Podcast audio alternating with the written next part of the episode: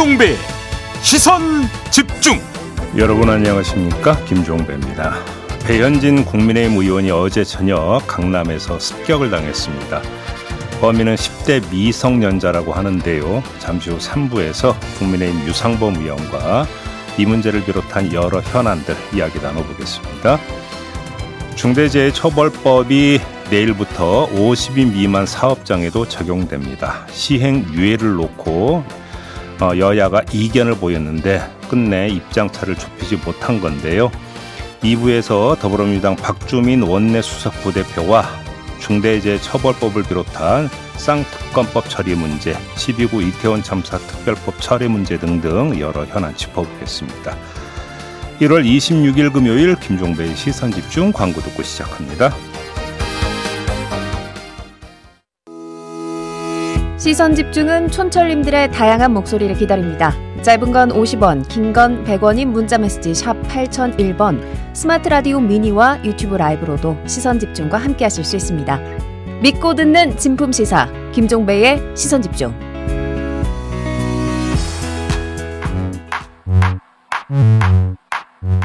뉴욕에 뉴욕타임즈가 있다면 시선 집중에는 JB타임즈가 있다 촌철살인 뉴스 총정리 JB타임즈 더마카와 함께 시선 집중의 문을 열겠습니다. 어서 오세요. 네, 안녕하세요. 더마카입니다. 김슬기 님이 귀여울 뻔한 종배님 오늘도 잘 부탁드립니다. 아, 그건 무슨 말씀이세요? 아직 귀엽진 않다는 거죠. 왜요? 귀여울 뻔했다. 왜요? JB는.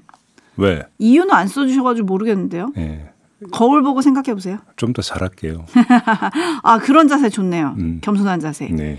박정아님은 세상은 험난하지만 오늘도 시선 집중합니다. JB 더마카 안전하고 건강한 하루 되세요라고 인사해 주셨고요. 네. 아이비님은 매일 미니로 접속하다가 오랜만에 유튜브에 접속합니다. 라고 해주셨는데 미니와 유튜브의 가장 큰 차이점은 JB의 얼굴을 볼 수 있다는 거죠.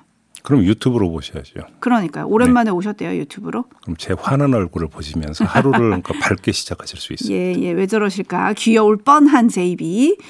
그리고 금요일 아침에 위로가 좀 필요한 분도 계신 것 같아요. 8354님. 음. JB 사회복지기관에서 일하고 있는 28살 촌철입니다. 네. 음, 근데 출근하자마자 좀 우리 기관과는 맞지 않는 것 같으니 사직서를 쓰고 나가라는 말을 들었습니다. 억울한 마음에 마지막 기회를 달라고 해서 다시 일하는 중이기는 한데요. 예. 업무가 손에 잡히질 않습니다. 아니 그뭐 그냥 뭐. 그 마음대로 뭐 나가라 말아 할 수 있는 건가요? 그리고 좀 조언을 부탁드린다고 했는데 예. 어떻게 조언을 해드려야 이건 될까요? 뭐좀 뭐 그 전후 사정을 좀 일단 파악을 해야 뭐라고 말씀을 드릴 수 있을 것 같은데 그냥 버티세요. 예? 나이? 복지도 중요한 거 아니겠습니까? 버티세요. 나머지는 전후 사정을 좀 알고 말씀을 드려야 될 것 같습니다. 네, 그렇습니다. 다양한 금요일 아침인데요. 위로가 부- 필요하신 분도 계시고 좀 힘이 필요하신 분들도 계시잖아요. 오늘 많은 분들이 소통을 또 해주고 계신데 추첨을 통해서 커피 쿠폰 보내드리도록 하겠습니다. 네. 제이비타임즈 오늘 주목할 뉴스들 본격적으로 챙겨 드릴 텐데요. 첫 번째 뉴스 오디오로 먼저 만나보시죠. 국민의힘 배현진 의원이 서울 강남구의 한 거리에서 피습을 당했습니다. 배 의원은 괴한으로부터 둔기로 머리 뒷부분을 가격당해 피를 흘렸으며 곧바로 순천향대학병원으로 옮겨졌습니다. 배 의원을 습격한 괴한은 국회의원 배현진이 맞느냐며 접근한 뒤 범행을 저지른 것으로 파악됐습니다. 현행범 체포된 피의자는 서울 강남경찰서로 압송됐는데 미성년자인 걸로 확인됐고 본인은 스스로 15살이라고 말한 걸로 전해졌습니다. 갑작스러운 피습 소식에 여야는 한 목소리로 비판했습니다.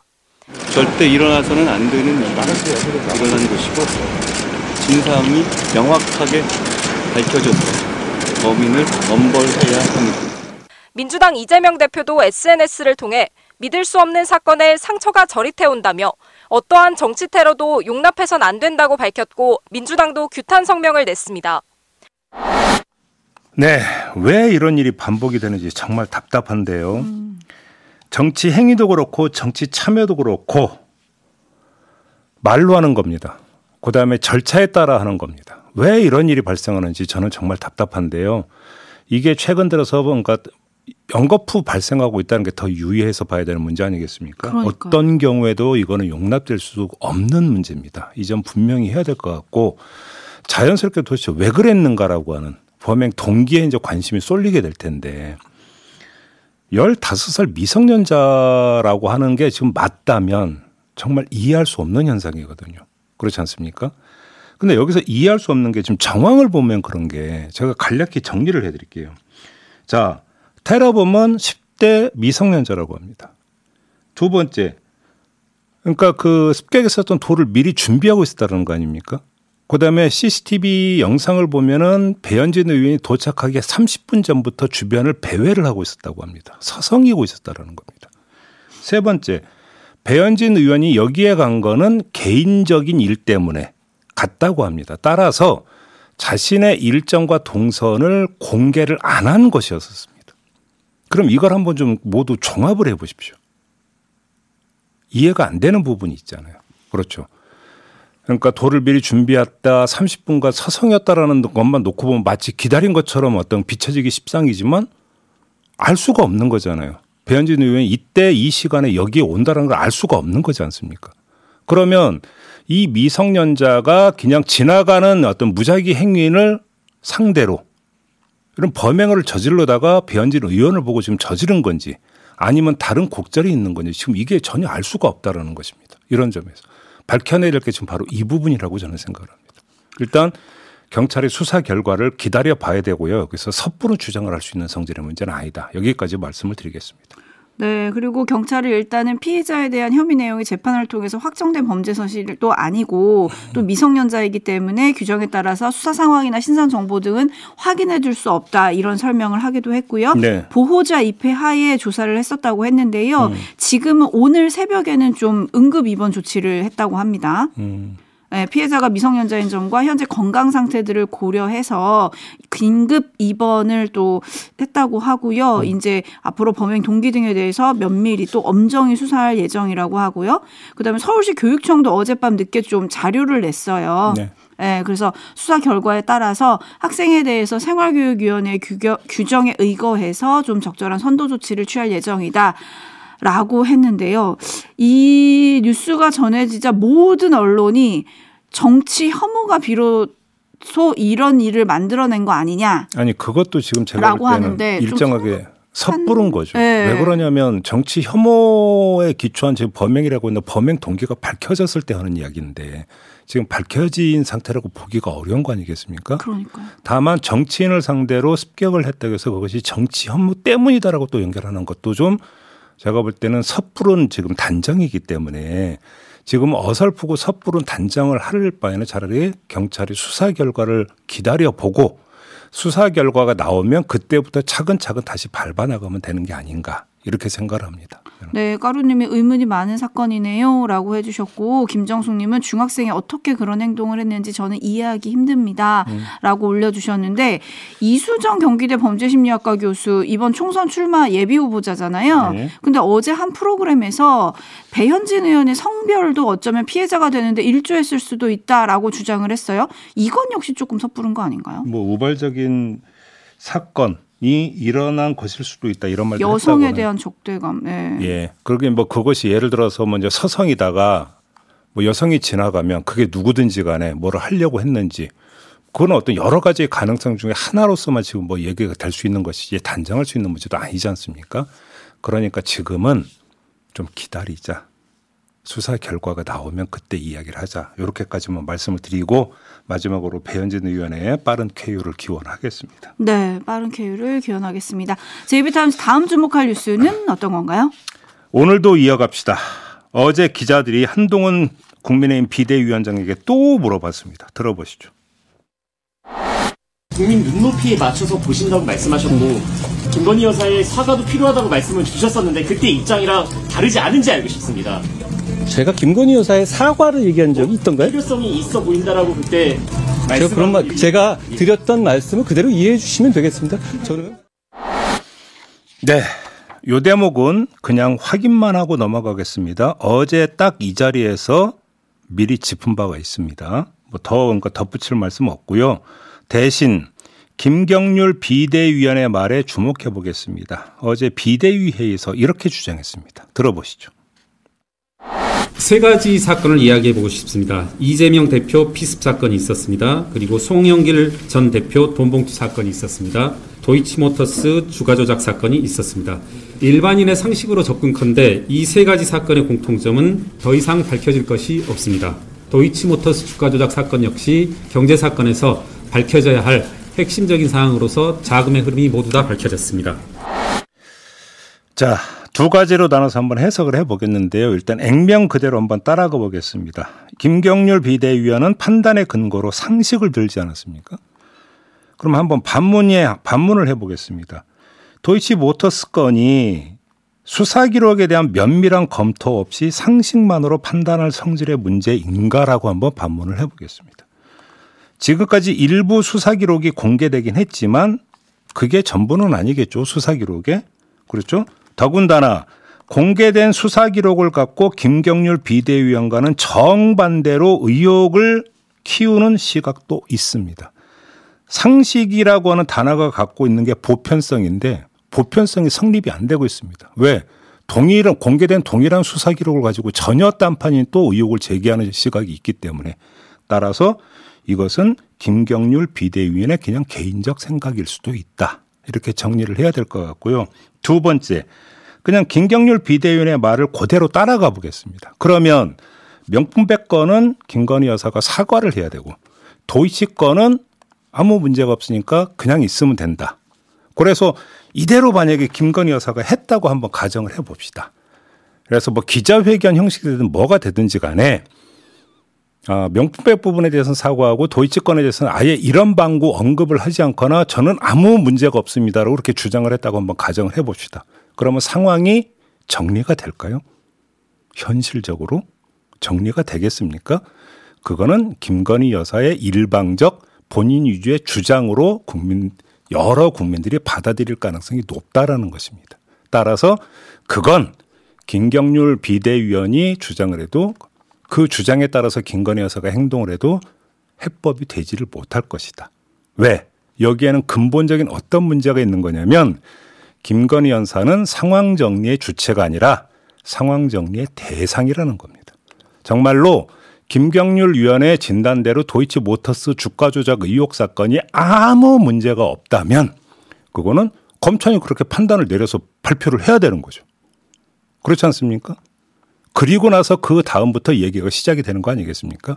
김건희 여사가 뭘 할 여지는 별로 없다. 여기까지 말씀을 드리겠습니다.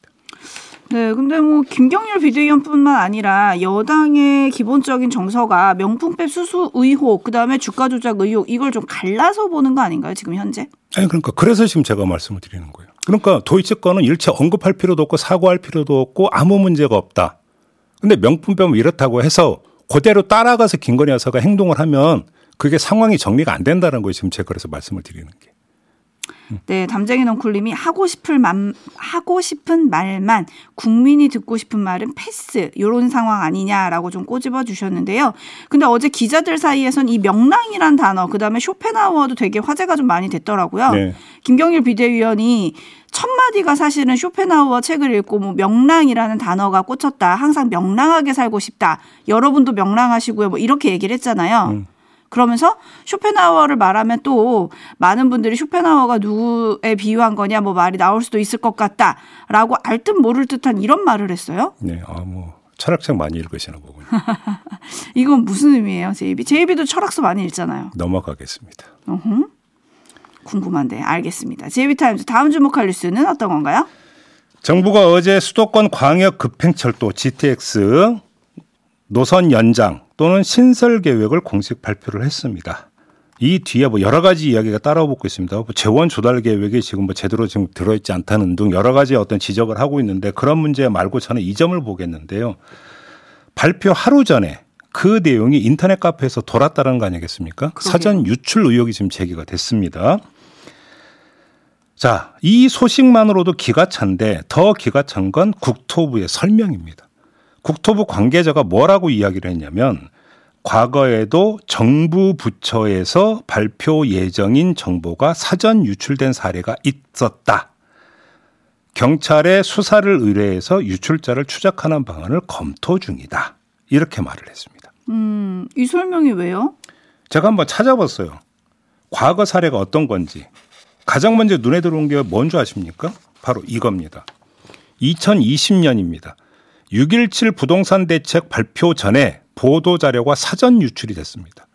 6월 17일 오전 9시에 기자들에게 배포될 예정이었는데 약 20분 앞서서 인터넷 커뮤니티와 SNS에서 대회비라고 적힌 자료가 사전에 돈 겁니다. 이거 그때 큰 뉴스였었습니다. 여러분 아마 기억하시는 분들이 계실 텐데 당시 김현미 국토부 장관은 자료 유출에 대해 조사해 보겠다면서 그런 일이 있다면 엄정한 처벌이 마땅하다 이렇게 말했습니다. 자, 제가 2020년 6월에 벌어졌던 일을 지금 환기시켜 드렸습니다. 왜 환기시켜 드렸겠습니까? 이때 자료가 유출된 곳도 어디냐? 국토부라는 겁니다. 그러니까 지금 국토부 관계자는 정부 부처라고 몰아서 뭉뚱그려서 얘기했는데 엄밀하게 얘기하면 국토부입니다. 국토부에서 거의 동일한 성격의 일이 거듭 발생을 한 겁니다. 왜 그걸 정부 부처라고 돌려서 이야기를 합니까? 국토부라고 얘기를 해야지. 그러면 국토부에서 거의 동일한 성격의 사건이 연거푸 발생을 했다. 이게 뭘 의미하는 거겠습니까? 국토부에 지금 뭐 뒷문이 있는 겁니까? 개구멍이 있는 겁니까? 뭔가 이것부터 찾아내야 되는 거 아닙니까? 자기를 돌아봐야 된다 이 말씀을 드리는 겁니다. 그래서 이때는 어떻게 엄정한 처벌이 이루어졌나요? 그러니까 말이에요. 그 뒤에 잘 안 찾아지던데. 안 찾아지더라고요.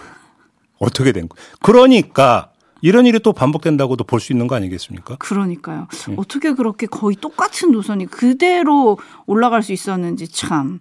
5696님, 과거에도 있었으니까 문제가 아니다. 과거에 있었든 없었든 유출된 건 문제입니다. 이게 바로 국민 상식이죠. 그럼 어떻게 하는지 좀 지켜보겠습니다. 일단 수사 의뢰, 수사 의뢰한다고 하니까요. 네. 이번에는 잡힐지 또 마땅한 처벌이 이뤄질지 지켜보겠습니다. 네. 제이비타임즈 다음 주목할 뉴스는 어떤 건가요? 어제 본회의장에서 김진표 국회의장이 강성희 진보당 의원에 대한 이른바 입틀막 제지에 대해서 한마디 했습니다. 들어보시죠.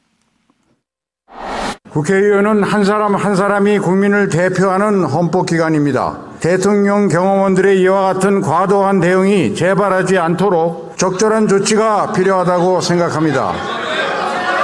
국회와 정부는 국정 운영의 파트너인데도 서로를 배타적으로 적대하는 정치 문화가 극심해지고 있습니다. 국회도 정부에 대한 예의가 필요하고 정부도 국회에 대한 존중이 필요합니다. 네. 김진표 의장이 이렇게 이야기하는데 지금 뭐 들으신 대로 여기저기서 고성이 터져 나오지 않았습니까? 네. 그 고성이 터져 나온 이유를 알 수 있는 그 다음 목소리 들어보시죠. 아, 박정하 국민의힘 수석 대변이 논평을 했거든요. 네, 요건 오디오가 없어요. 오디오가 없나요? 제이비가 읽어 주셔야 돼요. 제가 그럼 그대로 읽어 드리겠습니다. 국회의장은 특정 정당이 아닌 국회의 대표다. 오늘 김 의장님의 입장 표명은 유감이다. 대한민국은 민주주의 국가이며 강성희 의원은 민주주의의 기본을 무시했다. 국회의원 한 사람 한 사람이 국민을 대표하는 헌법, 헌법 기관이라고 해서 일탈적 행위가 정당화될 수는 없다. 국회의원이라는 헌법기관의 본분에 걸맞은 품격과 예의를 갖추었더라면 일어나지 않았을 일이다. 국회와 정부의 상호 간 예의는 반드시 필요하다. 이런 내용이었습니다. 아 저는 두 말 다 맞는 것 같은데 어떻게 평가해야 됩니까? 아니 둘 다 상호 예의, 상호 존중을 이야기를 하고 있잖아요. 네. 근데 가는 과정이 지금 다른 거 아니겠습니까? 길게 뭐 평하고 싶은 생각이 없고요. 짧게만 말씀드리겠는데 자, 상호 존중도 중요한데 무엇보다 중요한 것은 국민으로부터 존중받는 겁니다. 그렇지 않습니까? 국민으로부터 존중받는 국회의원 이 상이 구현이 돼야 되는 건데 분명한 사실은요 이런 말이 있습니다. 자기를 존귀하게 여기지 않는 사람은 다른 사람으로부터 존중을 받지 못한다라는 말이 있습니다. 여기서 자기를 개별 국회의원이 아니라 입법부인 국회로 한번 설정을 해봅시다. 그러면 국회의 어떤 부분 집합인 한 의원이 이런 일을 당했습니다. 그러면 이것이 국회 전체적으로 대처해야 되는 일이냐 아니냐를 가지고 지금 조금 전에 그 영상 그 오디오에서 이제 그런 현상이 빚어진 거 아니겠습니까? 그러면 거기서 자기를 존귀하게 여기는 의원들은 누구고 그렇지 않은 의원들은 누구인가 이걸 살펴보면 답은 나온다 이런 말씀을 드리는 겁니다. 네, 이게 당으로 가를 수 있, 있는 이슈냐 이거를 지금 촌철님들은 많이 물어주시네요. 아, 바로 그거는 그 얘기를 하는 거예요. 이게 지금 그 정당으로 갈라서 볼 일이냐 아니면 입법부의 존엄성, 입법부의 존재 이유, 입법부의 존귀함을 가지고 이야기해야 되는 문제인데 저는 바로 그걸 제기하고 있는 겁니다. 네. 1440님이 제이비한테 화내지 마시라는 문자를 좀 보내주셨는데요. 저 화낸 거 아닌데. 왜 청취자한테 화내십니까? 정치인과 통화하면 순한 맛 하시면서. 네. 특정하게 그 문자를 고르신 이유는 뭘까요? 아, 피디님이 픽해서 올려주셨네요. 제가 알겠습니다. 고른 건 아닙니다. 네. 마무리하겠습니다. 더마카 수고하셨어요. 고맙습니다.